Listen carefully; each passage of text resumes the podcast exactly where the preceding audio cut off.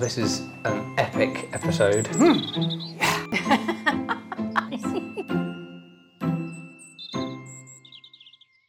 the joy of of doing anything with you is it uh, whatever you do looks gorgeous. So, I'm so pleased that you did that because I would have just lobbed them in a bowl and it wouldn't have looked lovely. Was that a nose? Is that what you've done there? It's a strawberry Jez. For those listening, Jez is holding an abundant, oh, now and eating, uh, plate of cherries Oh, and raspberries and blue. Oh, can I have a blueberry?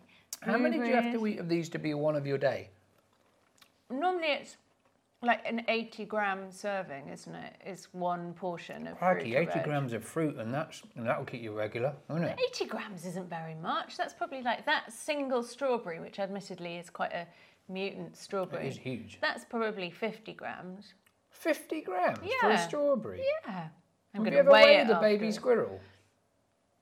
No. Well, I think weighing a baby squirrel gives you a really good. I've just realised how I put myself in a real ridiculous position. 'cause You're now I've- holding pips. Yeah.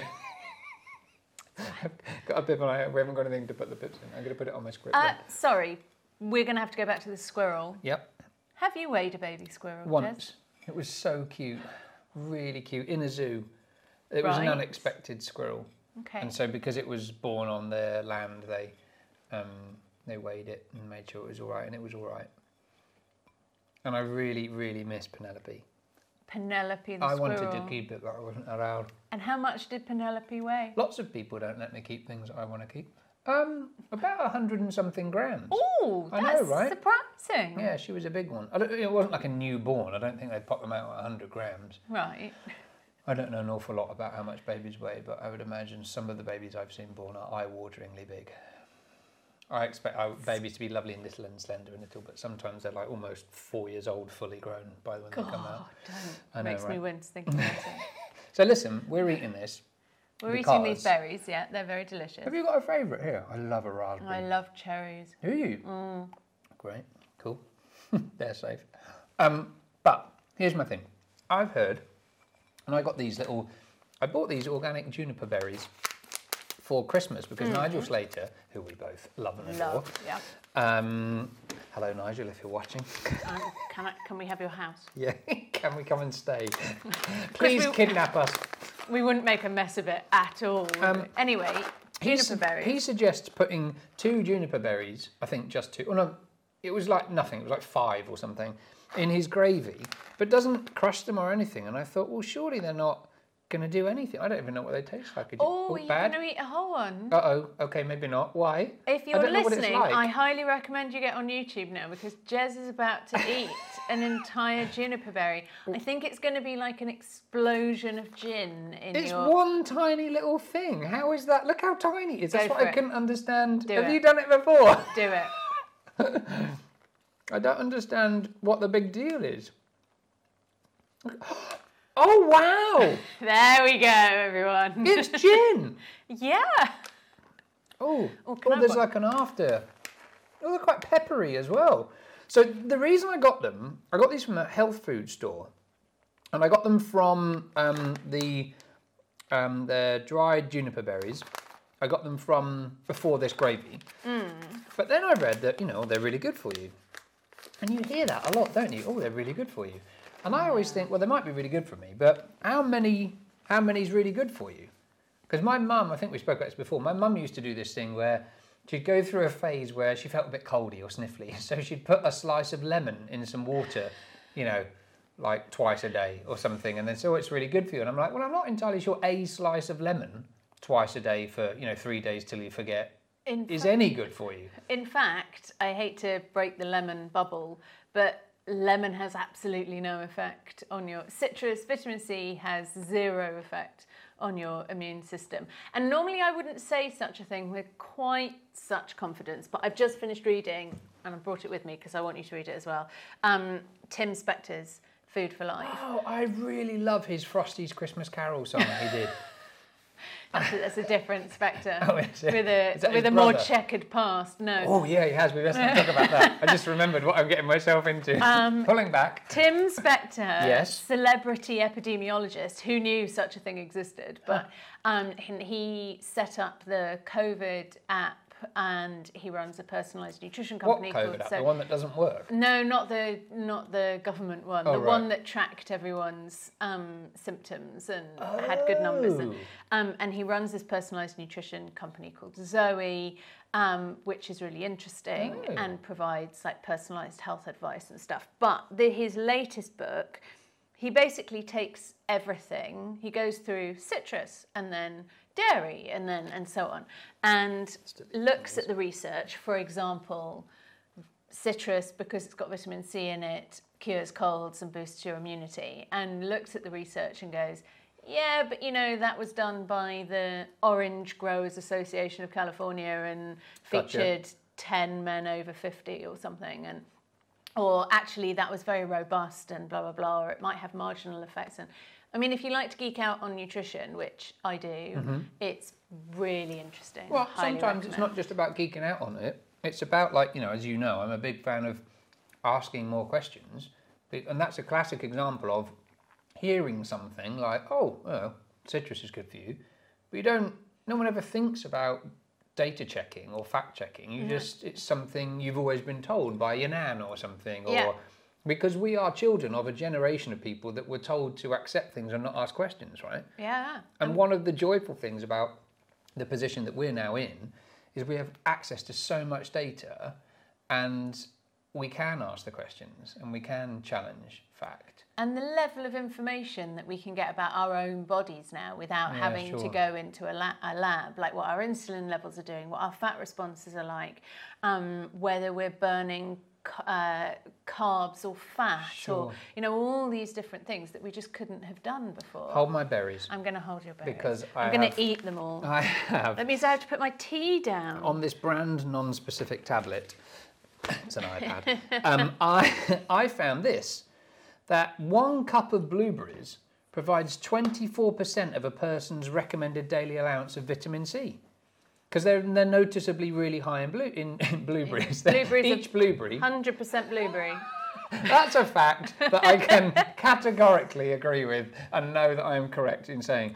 So, have you heard anything different to that? No, but I think that's partly, you know, the Citrus Growers Association did a really good job of making us think that vitamin C all came from citrus. and Yeah, actually, like kiwis are really high, blueberries, yeah, is- yeah. there's so many things that are really high in it. And also that you can't just eat a cup of blueberries and think, right, let's have cake. Exactly. It's nothing is a silver bullet. Damn it. Um, I am still going to eat this entire plate because it says here blueberries. can help heart health, bone strength, skin health, blood pressure, diabetes management, cancer prevention, and mental health. Well, of course they can. Of course they But You'd have to be drinking, uh, you'd have to be eating so many of them all the time that the consequence of that is you'd also have chronic diarrhea. That's true. That's Do you know true. the second most Googled thing is what happens if I eat blueberries every day? And what's the answer? Why would people be worried about that? In case they went orange like if you eat carrots all the time. Um, Wait, what?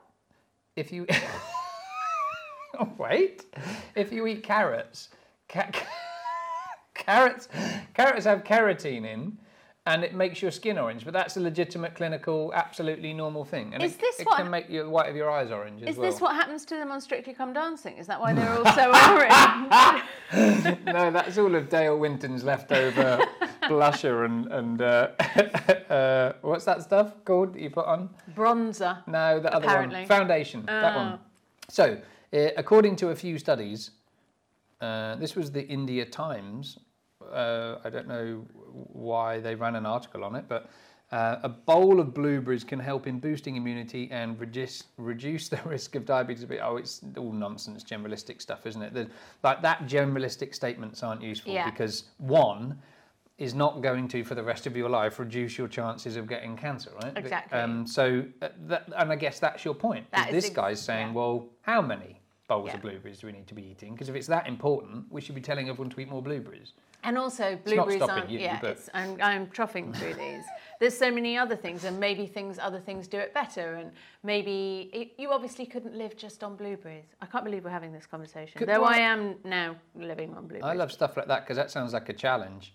But they're classically antioxidant as well, aren't they? Mm. For somebody who likes cherries, you eat an awful lot of my raspberries. I know. I'm sorry. Would you like some more? Well, quickly before they all go. Um, you've got cherry trees in the garden. I have got uh, two, inherited two cherry trees in this garden, yeah. Are they good? Are they prolific? Now let me think. One is an ornamental cherry tree, you know, those really boring ones that you get excited about. Why when you start to see do them. I don't know. And it is massive as well, so we get cherries everywhere and birds everywhere. And Woody, in his first ever year here, was like, "Wow, it's raining cherries." But you can't eat Life's them. great. Well, you shouldn't. Some fruits and berries you can't eat, can you? Because they're bad for you. Yeah, I suppose so. They make you poorly. Let's Mm. use that term. Let's use that. Mm. Lots of diarrhea. But have you got an edible cherry tree as well? E- um, no, You don't sound sure. because I I forget what we've got. We've got two pear trees, and an, and they're different pear varieties, Oh. and an apple tree that's very stunted. Bless it. Is that the one I just cut down? That might be the one I just cut down because it oh, was Oh, just so like you know Oh. they don't last forever. Fruit trees, and a damson tree, Love a damson is a plum. tree. Sort of, yeah. and You wouldn't eat them raw. What's the one that you make gin sloe, sloe? which is technically a plum too, right? Sloe as a plum. Mm, that's a good question. I think not. We should look in the garden's almanac. We should. But while I'm waiting, I'll just um, ask somebody else. Are you going to Google it? yeah, am. I'm going to MSN it. uh, it or send a carrier pigeon? is a not a damson. What's the one I'm looking for? Is Sloe. A, sloe. That's it. Is a sloe. Do you think if you put it in gin, it still counts as one of your one of your five a day? I don't. Well, there's the, that's the the thing, isn't it? Is that people say that if you drink a lot of gin, then you're technically drinking plums, so that's all right. Or cider is apples and all that kind of jazz. But we just had this conversation just while we were breaking that acids and stuff like that aren't very good for you. Mm, You know, if you look at the I disagree. really, Yeah. But if you look at the um, so Japan, obviously classically Japanese cooking, absolutely not um, fans of acids at all. Uh, minimal acids. Yeah. They live to some of the oldest ages in the world, and they've got lots of fish, very little dairy, very little other meats, But that's because no sugar, because it ferments, doesn't it? Stuff like that ferments in your belly, and fermentation is not necessarily very good for you. well, a lot of acid is already fermented. Actually, but fermenting is not bad for you because that's what your gut microbiome. Kathy does. versus Japan. Tune in next week. Well, yeah, but well, this is where that Tim Spector book's interesting Uh-huh. because he would, my guess is say there are so many factors at play there, like a lot of populations don't have the enzyme for dealing with milk anyway. Yes. So not having it, it is is not going to be a factor. Yeah. And then there are so many other factors about longevity and the the fact that they eat so much fish and handle that so well Yes. might be because over years of genetic adaptation they've become better able to deal with it than Yeah, other cultures yeah, that yeah, have it. yeah. And those kinds of things take generations and generations. It's not whether they've eaten any vinegar that day or not. Well, and I suppose also a myth as well, right? You know, you just get used to what you know. Yeah. And then you adapt to that knowledge and you start to find out ways to behave to support that. Um, sloe berries are a type of wild plum. There we go. One to me. Tick. Knew I was right. I didn't know I was right. That's why I googled it. MSN it. Or uh, other search engines are available. They're not, though, are they? They're really not. Let's not pretend. Please have some more berries. I would love some, um, thanks. So all of this really comes to uh, our point of this episode. I don't, I don't know why I'm eating these. I'm eating these because we were so obsessed about talking about them. But I'm not even a big fan of blueberries. Oh, I love them. Um, anyway, And that's that gardening can be stressful. Like growing stuff can be stressful. But I wonder, here's something I'm going to posit for us to talk about for the last few minutes. I wonder whether growing, um, uh, gardening itself isn't stressful. I wonder whether actually what's stressful is um, that we map expectations on our gardening and that we model the beautiful gardens we see on TV and the magazines. We go to the National Trust, and suddenly when we come back and our little scrappy, you know, little garden looks nothing like. It's not beautifully manicured. It's not 30 years old and has been maintained professionally for 30 years, and so we feel inferior. And that's what's stressful is this almost anxiety, this sort of pressure that we feel to Yeah. I've got to get this done. I've got to put those seeds in. I've got to, of course, I've got to grow carrots and this and that and the other because that's what people do, isn't it? This year, I've taken my foot right off the gas. Um, it will look a lot tidier than it does now, but I'm going to grow just what I fancy growing. I think that's such a liberating way of looking at No, eh, because if you look at a vegetable, if you look at vegetable garden plans, they are ram packed. Like, like you, you, it's a full time job to grow vegetables throughout the year, right? Yeah, completely. And even then, it doesn't work sometimes. Sure. And if you don't have it, in fact, that we we have an episode um, uh, where we discuss just that actually, which is whether or not it's worth growing vegetables. Should you buy them from the shops, buy them from a vegetable box, or grow them, which is cheaper? Make sure you check that one out. Um, but I wonder whether that's it because. Actually, when I've thought about it, I love being in the garden. I love pottering around. I love anything I want to do when I want to do it. Not stressful at all. But you've hit the nail on the head because what you're doing there is making, I'm sorry to use this dreadful cliche, but making the journey Yes. the point of it. Yes, yes. Not the does it look like an RHS garden or not. Yes. It's not the end game. Yes. That's not the point of growing and gardening and being in our garden, Yes. whether whatever we're doing in it. The point is being in it and Yeah. connecting with it and the pleasure that that brings. And I think if you can, but we're sort of bred to go, I'm doing this because in the end it will result in X. Yes. And to see progress as the only reason to do anything. And actually, it's hmm. not. A garden is classically never finished. And I think if you can find pleasure in the journey of it, I mean, to be fair, I will stand and scream at my dying cabbages, going, Don't die, you look so pretty. You know, that doesn't do mean there not frustration, but you can still. Do the you- neighbours get really cross. What, with your screaming? Yeah, yeah, at the cabbages. Do they just tut and go, it's a bloody cabbage, leave it. It's a pool of tears, and you don't know which ones are Kathy's and which ones are the cabbages. Yeah, that's true. I'm going to um, drop this bombshell to end this episode, and that's that I think gardening is a bunch of keeping up with the Joneses. yeah. I'm shocked. What? Well- why do you think that? Because I think there are an awful lot of people in the gardening world that that use gardening as an opportunity to peacock, to sort of show off a bit and try to keep up with what other people are doing, so they can have the rose arbor because they've seen it somewhere else and they want that perfect version of the garden. So we're going to put that in and do that and. That's interesting. It's like cooking. It's like dinner parties are sometimes like that as oh well. yes, that's it.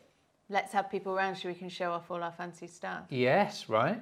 Uh, yes, gosh, gardening is the dinner parties of the lawn. I think we need to work on that.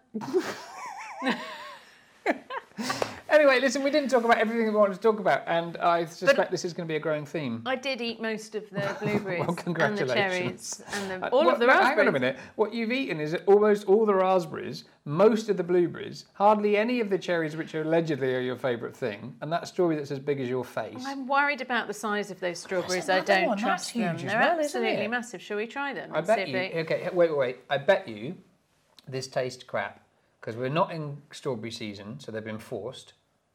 Yeah. and they look gorgeous. And the ones that look gorgeous, ninety percent of the time, are watery and horrible. Yeah, you ready? I'm with you. Ready? Three, two, one. Mm. Mine's all right. Actually. Mine's all right too. See you next week.